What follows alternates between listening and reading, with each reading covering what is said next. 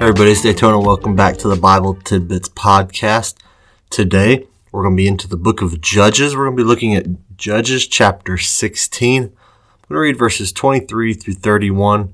We're going to be looking at a specific judge, probably the most well known judge of all of them, and that is a man named Samson.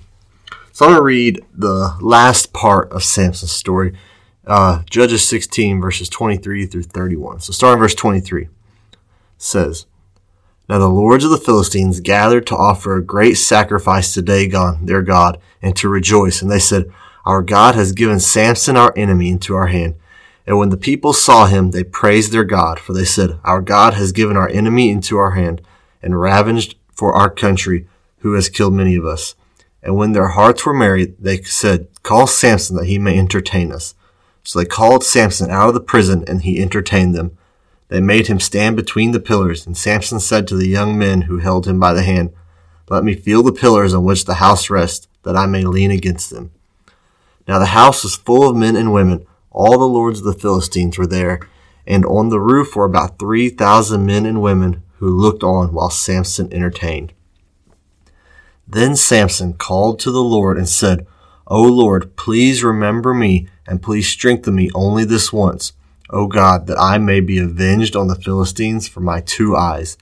And Samson grasped the two middle pillars on which the house rested, and he leaned his weight against them, and his right hand on the one, and to his left hand on the other. And Samson said, Let me die with the Philistines.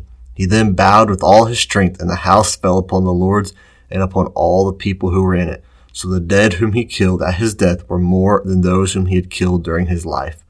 Then his brothers and all his family came down and took him and brought him up and buried him between Zorah and Eshtaol in the tomb of Manoah, his father. He had judged Israel 23 years. The time of the judges was a time where there was no king.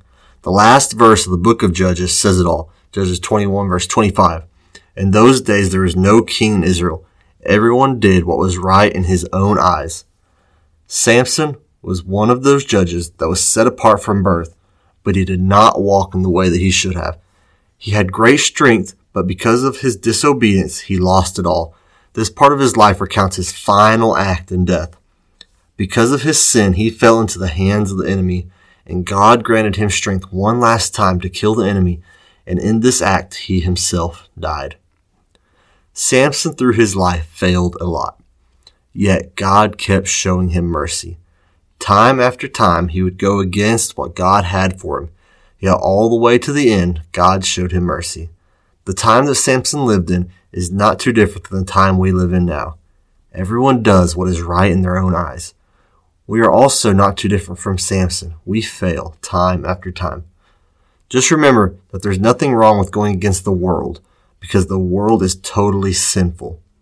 Also remember that God is a merciful God.